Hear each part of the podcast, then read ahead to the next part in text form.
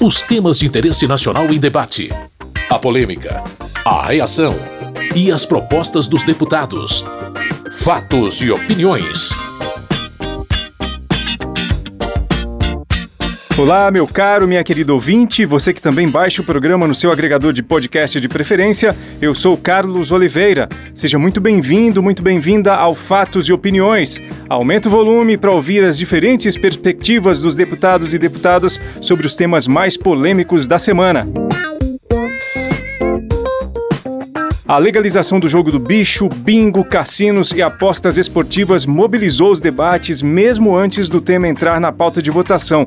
Quando chegou a hora de votar, quem estava contrário passou a obstruir a sessão e os favoráveis tentaram convencer os demais sobre a necessidade de se aprovar o projeto. Quem defende a aprovação argumenta que a autorização dos jogos vai gerar empregos e mais arrecadação de impostos. Do outro lado, muitos diziam que a liberalização vai induzir o vício e a lavagem de dinheiro. Para o relator e deputado pelo PSB de Pernambuco, Felipe Carreiras, não se pode ignorar algo já impregnado na cultura brasileira. O jogo de apostas no Brasil faz parte da nossa cultura. Os jogos explorados com exclusividade por um banco público pela Caixa, as apostas turfísticas, ou seja, corrida de cavalo, que é uma aposta legalizada, e hoje, com mais de 3 mil sites de aposta, 24 horas por dia, por crianças apostando, sem o país arrecadar nada, a gente não pode fechar os olhos para isso. Na opinião de Patrus Ananias, do PT de Minas Gerais, jogos de azar causam problemas graves à sociedade. Não transformemos o Brasil, esta grande e querida pátria brasileira, em um grande cassino. Não vamos promover, facilitar, criar espaços para o encontro da criminalidade, da violência, do chamado crime organizado que desorganiza tudo, da corrupção, através desses cassinos. Vermelho, deputado do PSD do Paraná, disse que, comparado aos 20 países mais ricos do mundo, o Brasil estaria atrasado nesse assunto. Apenas três países proíbem os jogos, que é a Arábia Saudita, a Indonésia e o Brasil. Em que mundo vivemos, senhores e senhoras parlamentares? Que não podemos enfrentar uma matéria desta magnitude, mas com a realidade. Dizer que isso traz lavagem de dinheiro, quando a nossa Receita Federal, a nossa Polícia Federal, conta os passos que nós damos na nossa vida, será que não temos mecanismos suficientes e necessários nesse momento importante da tecnologia, da união dos poderes para fiscalizar? Sóstenes Cavalcante, do União Brasil do Rio de Janeiro, garante que é falsa a ideia de que jogos de azar geram benefícios econômicos. Porque já está comprovado que a legalização de jogos de azar não gera emprego, migra empregos. As pessoas deixarão de ir a cinemas, a restaurantes, para se enfurnarem nesses resorts, onde serão saqueado dinheiro desses pobres usuários deste mal para o dono da banca. Este sim sempre ganha. O deputado do MDB de São Paulo, Herculano Passos, falou que em países nos quais os jogos foram legalizados, houve crescimento exponencial do turismo. É o momento da gente fazer esse país gerar emprego, renda, desenvolvimento e fortalecer o turismo no Brasil através da aprovação da legalização dos jogos. Segundo João Campos, do Republicano de Goiás, haverá muitas implicações danosas com a legalização dos jogos. Mas nós não podemos medir apenas do ponto de vista econômico, matemático. Não, isso é muito frio. É claro que teremos muitas outras consequências. Os jogos estimulam a integração da família. Os jogos estimulam o interesse do jovem pelo estudo, pelo conhecimento acadêmico, pela pesquisa. Os jogos valorizam os aposentados, os idosos, a velhice, encaminham as pessoas para se interessar pelo planejamento econômico, por exemplo, a prosperidade a partir do trabalho e não da sorte do azar? Claro que não. Os jogos contribuem para uma melhor educação? Claro que não.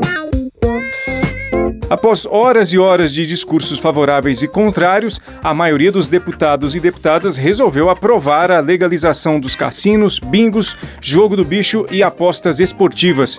Foram 246 votos a favor e 202 contrários. Essa diferença de 44 votos mostra a complexidade do tema. No próximo passo, o projeto será votado no Senado. Fatos e opiniões. Também muito disputada foi a proposta de emenda à Constituição que retira da União a propriedade exclusiva dos terrenos de marinha. Terrenos de marinha são as proximidades das margens dos rios e costa marítima. Eles ficam a distância de 33 metros da área de influência das marés. Esse espaço de terra é da União e, para ocupá-lo, é preciso pagar uma taxa ao governo federal. Muitos deputados e deputadas foram contra o texto, porque entendiam que os terrenos de marinha devem permanecer com a União para preservar o meio ambiente e as comunidades tradicionais que moram nessas regiões. Para os favoráveis à PEC, o governo federal não é capaz de administrar bem esses terrenos e as prefeituras das cidades costeiras têm melhores condições de cuidar desses espaços. O deputado Hildo Rocha, do MDB do Maranhão, detalhou os principais pontos da proposta. Apenas terreno de marinha na área urbana das cidades, isso dito pelas próprias municipalidades, serão repassadas para estados ou continuarão na União ou então passarão, que é a grande maior parte, para os municípios. Tem várias condicionantes ali estabelecidas. Aqui não se mexe no Código do Meio Ambiente. Aqui não se trata de mudança na legislação ambiental. De forma nenhuma se trata aqui de modificação na lei ambiental. Aqui se está estabelecendo apenas na Constituição que o patrimônio da União passa para os municípios, aos estados ou uma parte continua no domínio da União. Na perspectiva da deputada Érica Cocai, do PT do Distrito Federal, a retirada dos terrenos de marinha do controle da União vai gerar prejuízo ambiental e social. Os terrenos de marinha são fundamentais para, inclusive, a segurança nacional, porque os terrenos de marinha, eles também são importantes para o processo de escoamento, inclusive da produção, para o processo de construção de portos, de cais, ou seja, eles são fundamentais para a nossa soberania, para que nós tenhamos assegurada a biodiversidade e para que nós tenhamos assegurado o acesso da população à orla brasileira. Para Neucimar Fraga, do PSD do Espírito Santo, aprovar a PEC é a chance de garantir segurança a quem já ocupa terrenos de marinha há anos. O governo está disposto a vender esse terreno para o proprietário desse imóvel. É tudo que a família quer. É ter o imóvel para chamar de seu para registrar no cartório como imóvel de sua propriedade. É o que nós estamos fazendo aqui, é praticamente um programa habitacional para milhões de pessoas que moram no imóvel, que pensam que é seu, mas é do governo. E o governo não tem como cuidar, é por isso que tem muitas invasões em áreas ambientais, que o governo às vezes não toma conta nem dos prédios públicos de Brasília.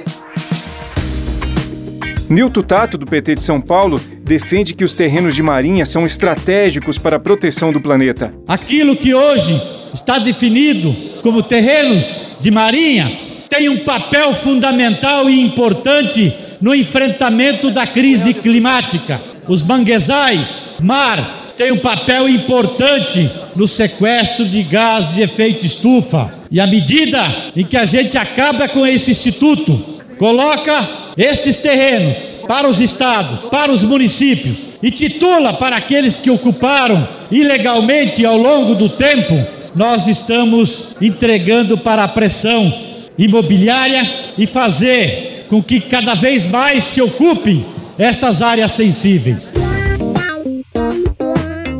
O relator da proposta e deputado do MDB do Rio Grande do Sul, Alceu Moreira, disse que o fim da exclusividade do governo federal sobre os terrenos de marinha será um alento para as cidades costeiras. Muitas cidades estão com cicatrizes de prédios públicos destruídos na beira do mar, sem poder arrumar. Muita gente não pode construir porque não tem escritura pública, não pode fazer financiamento, e isto vai gerar muitos empregos, muita renda, vai gerar muito tributo para o próprio governo federal, que vai acabar vendendo essas áreas mas principalmente vai permitir que as cidades possam seguir seu destino, dando para a área urbana a beleza estética e a ocupação justa que deve ter. De acordo com o deputado Rodrigo Agostinho, do PSB de São Paulo, é preciso corrigir falhas na gestão dos terrenos de Marinha, mas o texto da PEC não alcança esse objetivo. Nós também somos contrários aos abusos de cobrança, nós também somos favoráveis à regularização fundiária. A própria SPU já fez regularização fundiária de mais de 500 mil lotes nesse país, mas a gente é contrário à forma como está sendo debatida essa matéria liberar a ocupação de praias, ilhas, manguezais, restingas, áreas sensíveis é um grande equívoco.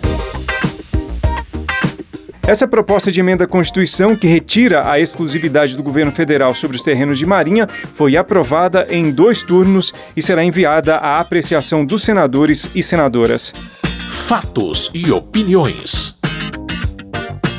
Outro projeto polêmico foi o que permite ao Sistema Único de Saúde, o SUS, aplicar remédios com indicação diferente da recomendada pela Anvisa.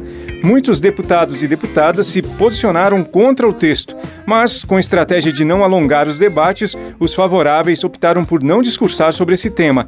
A maioria do plenário aprovou o texto e o projeto segue para a sanção do presidente da República. Fatos e opiniões. Antes de terminar o programa, deixa eu listar para você outros projetos aprovados no plenário nessa semana. Teve a medida provisória que muda a forma de cálculo da taxa de fiscalização dos mercados de títulos e valores mobiliários, que são regulados pela Comissão de Valores Mobiliários, a CVM. A cobrança será proporcional ao patrimônio líquido dos contribuintes.